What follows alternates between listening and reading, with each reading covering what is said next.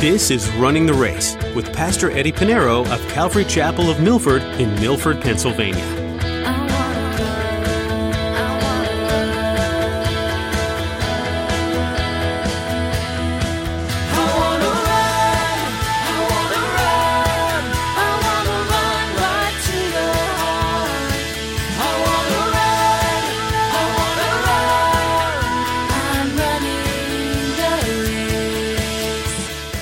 You'd be surprised how much millions of dollars are spent in trying to figure out and get a nice fancy temple to make it look holy, but it means absolutely nothing.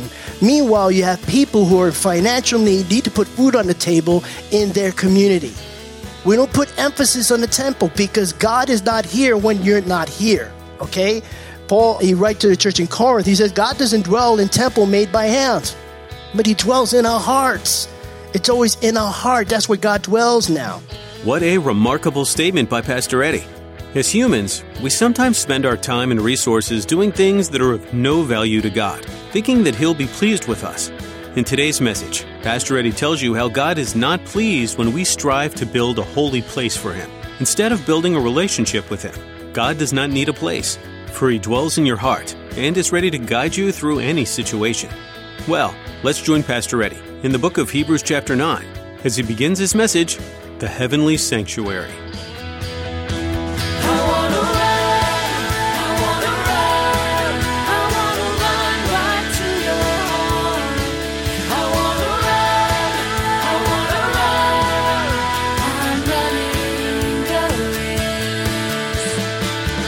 Hebrews chapter 9 gives us a contrast between the earthly sanctuary and the heavenly sanctuary. The book of Hebrews written by Hebrew for Hebrews.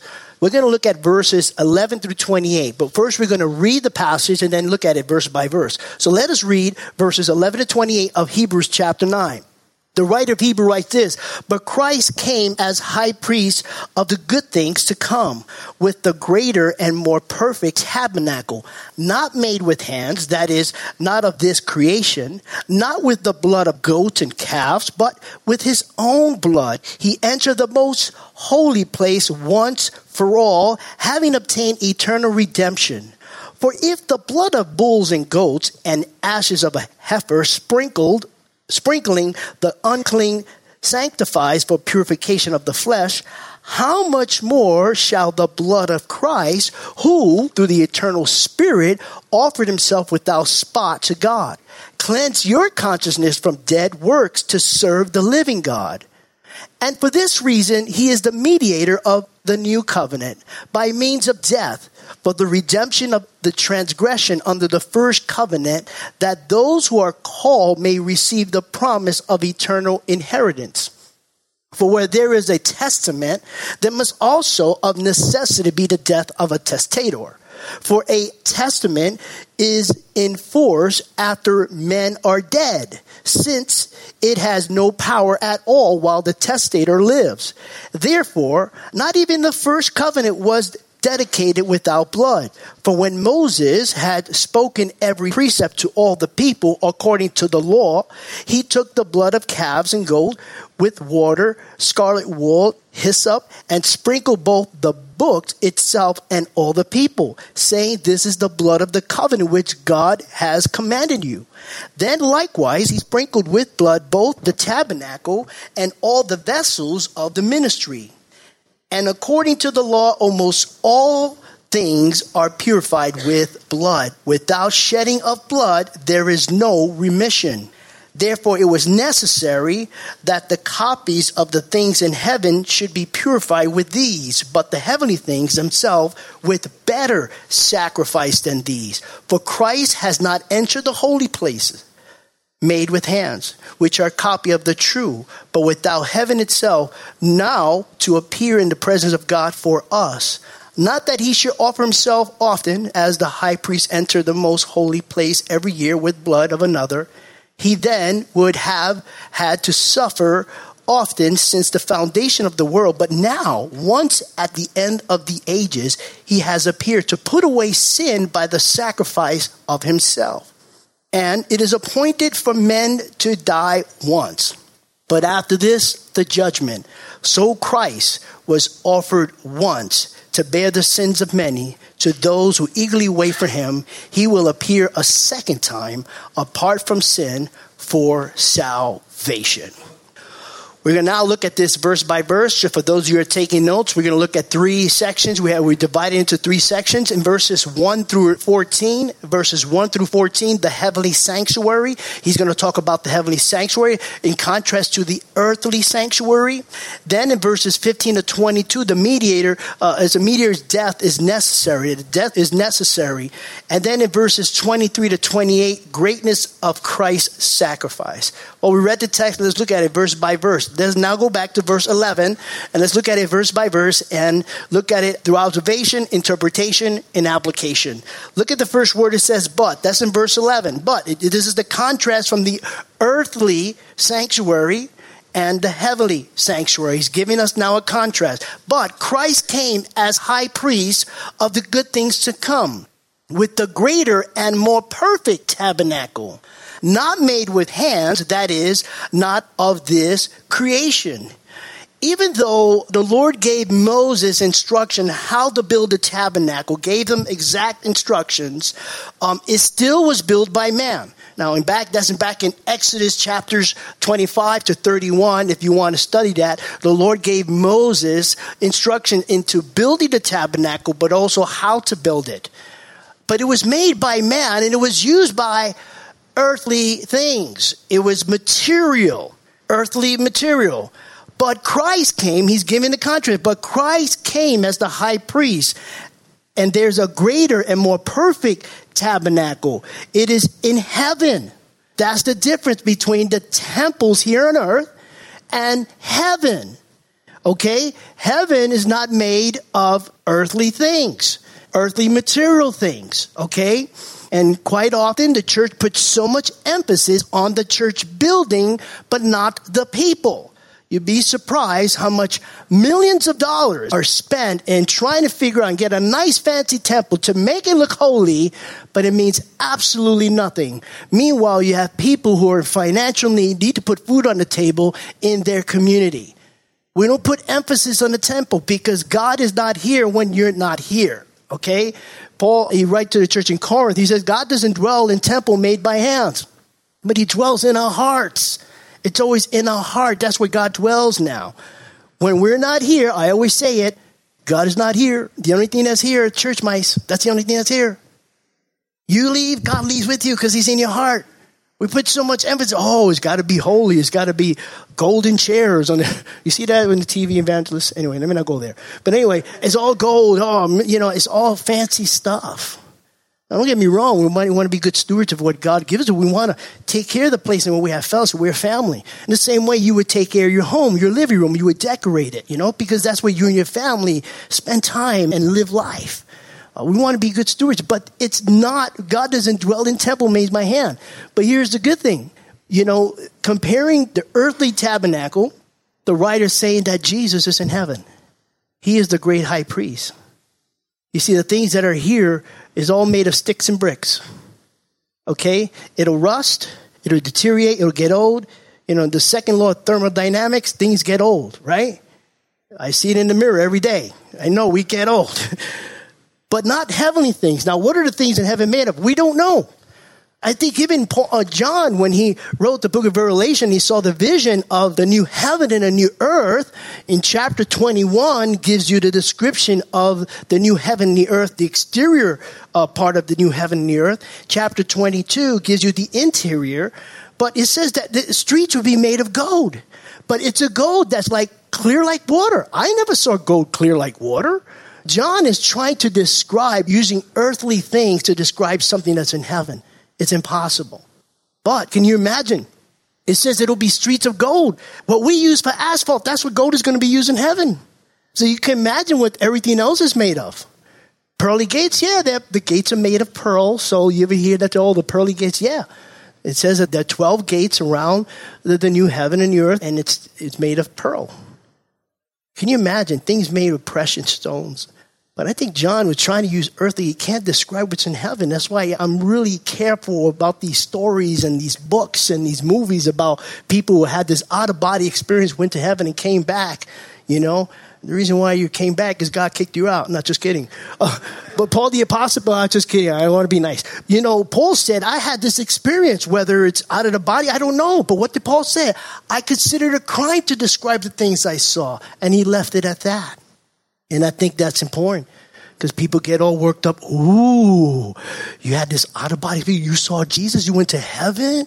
You know, and then they start exaggerating and they start saying things that are not scripture. Say, wait a minute, that's not in the Bible. You know, and so it's crazy. So be careful with that. But anyhow, the things of heaven are made out of things from heaven. When we get there, we'll know. Now let's look at verse 12. It says, not with blood of goats or calves. No, this is the work of the sacrifice the Levitical priesthood did in the Old Testament. It was limited. It says, not with the blood of goats and calves, but with his own blood. He, Jesus, Jesus Christ entered the holy place once for all, having obtained eternal redemption.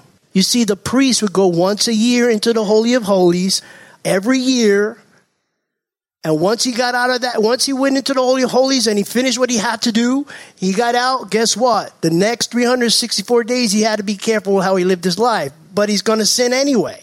But he has to do it over and again. But Jesus Christ, when he died, he atoned for the sins of the world with the blood of Christ. It's once and for all. And it's redemption that's eternal. Look at the two last words at the end of verse 12. It says, eternal redemption. It's not temporary. It's not once a year. When we come to Christ, we're repentant of our sins. We're born again through the blood of Jesus. It's not only one time. Well, it's one time you need to do it, but it's not only for one day. It's eternal. It's every day. It's forever.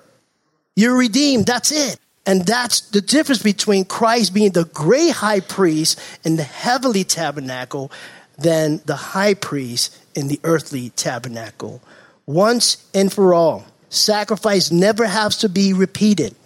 And saints, because Christ is perfect, redemption is perfect, and redemption is eternal, is not temporal, is not once a year, it's eternal.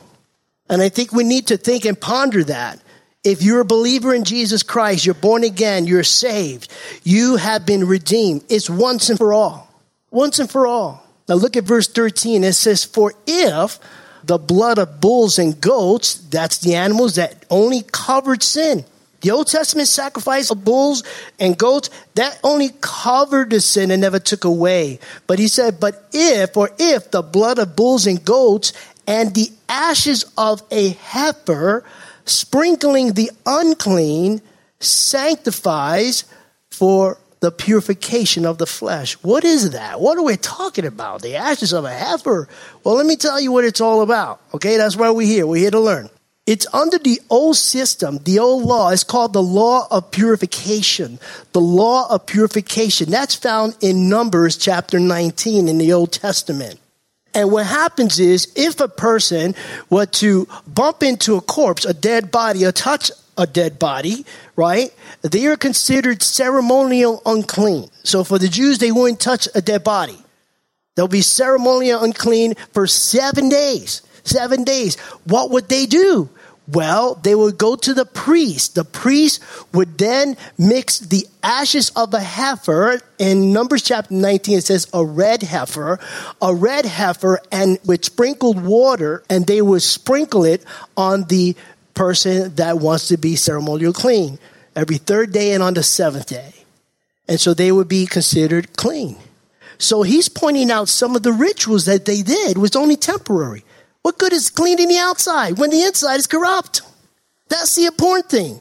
This ceremonial ritual only cleaned the person the outside. Now, I don't know if you mix, don't go home and burn a heifer or a cow.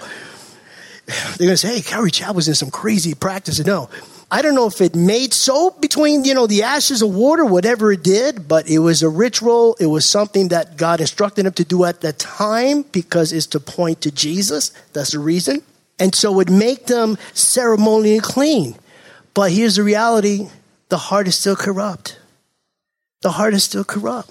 And can I tell you, rituals like that, God did it for a purpose to point to Jesus. It was there for a time and a time only. But we do have people today that they feel that they need to be clean in how they dress and all the outward, but meanwhile, you know, they could wear a three piece suit, you know, they could they could bathe themselves in ivory soap, which is 100% soap, right? Ivory is the clean, right? It's no fragrance, you know. And guess what? Their heart is corrupt. Their heart is corrupt. We use that terminology. Don't judge a book by its cover. Well, you know, you can't tell a book unless you read it, right? And, you know, people get all caught up with religion. Oh, I got to dress holy. What does holy look like? You know, you go to, um, to the Middle East. People dress like long robes. Are they holy? I don't know. You know, you could dress holy as you want. Meanwhile, that's what Jesus told the Pharisees. The Pharisees, they dressed holy, you know. They dressed holy.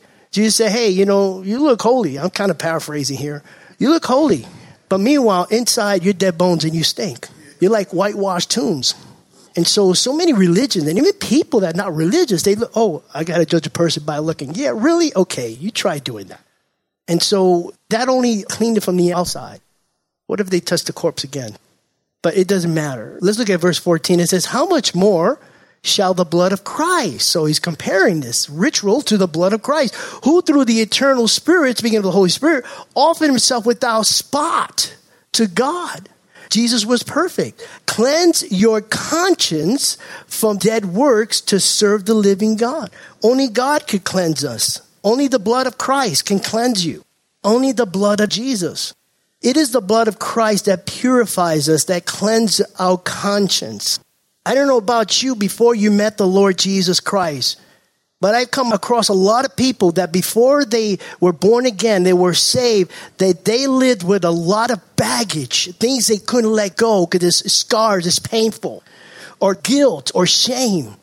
But it is Jesus Christ that could take that away from you. It is the blood of Christ.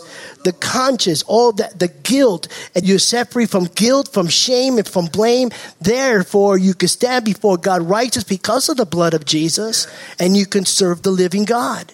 Ephesians chapter 1, verse 7.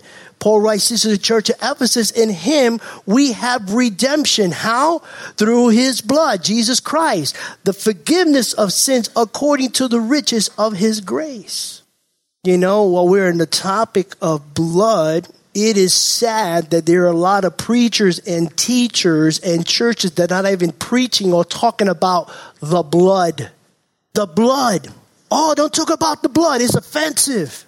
I want to talk about the 10 steps to a better you. There's nothing good about you, okay? I'm sorry.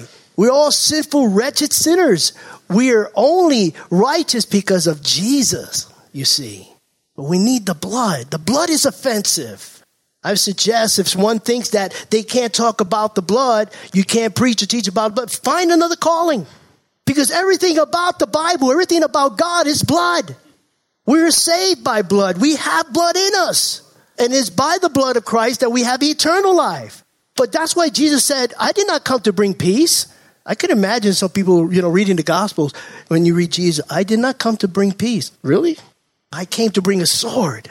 It's not a sword for battle, it's to divide those who will hear the truth and those who reject the truth. Because the gospel and the blood of Jesus Christ is offensive. That's why it's not being preached in church today. 1 Corinthians chapter 1 verse 18, Paul wrote to the church of Corinth, he says, For the message of the cross is foolishness to those who are perishing. But to us, that's you and I, we're being saved. It is the power of God. That's why Paul wrote to the church in Rome in Romans chapter 1 verse 16. He said, I'm not ashamed of the gospel of Christ, but it is the power of God to salvation for everyone who believes. It is the power of Jesus Christ. It is the blood of Christ. We're going to talk more about the blood. Let's look at verse 15. It says, And for this reason, he, speaking of Jesus, is the mediator of the new covenant. How? By means of death for redemption of the transgressions under the first covenant, that those who are called, as you and I, believers in Christ, may receive the promise of eternal inheritance. Jesus is the mediator of the new covenant. Out with the old, in with the new. Okay? The old covenant was do this to live. The new covenant is obey and live. Okay? The old covenant was law, do this, do that. Over 613 laws. We know the 10 commandments, the 613, right? 248 do's and 365 don'ts. Try to follow that. We can't follow the first one. Thou shalt have no other God before me.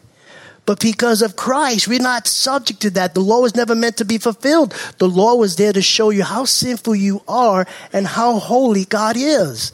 But Jesus Christ came to fulfill the law and the prophets, and it is through him now that we're saved, you see.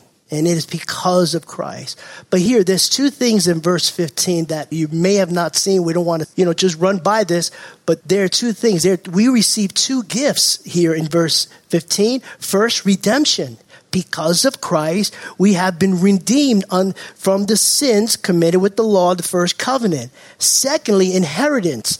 We have an eternal inheritance. You see, the Israelites, they had an earthly inheritance. It was all temporal. It was temporary. But through Jesus Christ the Messiah, Jesus, we have an inheritance that's what? Eternal. There is a difference. You see, this is what the writer of Hebrews is trying to tell them. is why do you want to go back to Judaism? Why? Jesus Christ is Jewish.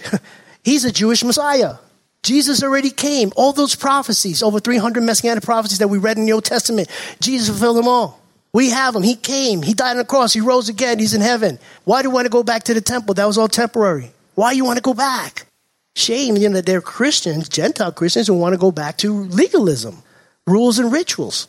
It's all by the grace of God. Verse 16 and 17, he says, for where there is a testament, there must also of necessity be the death of a testator. Verse 17, for a testament is in force after men are dead, since it has no power at all while the testator is alive. It lives. So the testament here, the word testament, is the same word as covenant, but in the context here in the Greek is referring to what we call a will. A will. What good is a will if the person's still alive? Okay, now if you're on somebody's will, don't do anything crazy, okay? But it's of no value if the person is still alive. The will has no effect if the testator is still alive. It means nothing, it has no power. And this is the picture the writer of Hebrews trying to give here. Jesus is that mediator. There is a testament, a covenant, a will, if you will, okay? And Jesus is the one who's the testator. Once he dies, that new covenant you benefit from, you see. You benefit. It gives us a picture. The covenant is in full effect because Jesus died on the cross. The new covenant, spoken of in Jeremiah 31. God prophesied going to be a new covenant, you see. And so when a person dies, right, in order for the will to take effect, what do you need? A death certificate, right? Jesus, we didn't have a death certificate, but the cross is the receipt. The cross is the proof that Jesus died. So the will is in effect now. And the empty grave is the receipt of his resurrection.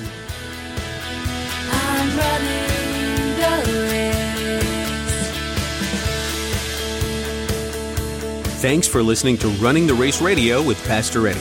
Pastor Eddie is leading us through a study of Hebrews. The series is called Jesus is Better, and you might be getting a clearer picture of the supremacy of Christ.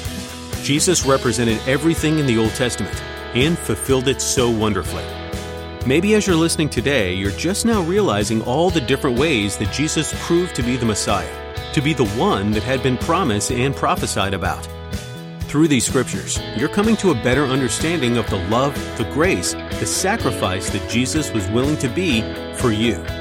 It's humbling, isn't it? May these teachings continue to bring you closer to the Lord as you see His heart for you.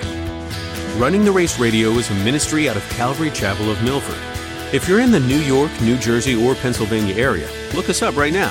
Head on over to runningtheraceradio.com. Once more, that's runningtheraceradio.com. When you get there, click back to the homepage for more information about the church, including directions and service times. We'd love to invite you to come and join us on Sunday mornings. And for those of you who live further away, we're delighted to let you know that on the same website, you can find many other messages from Pastor Eddie.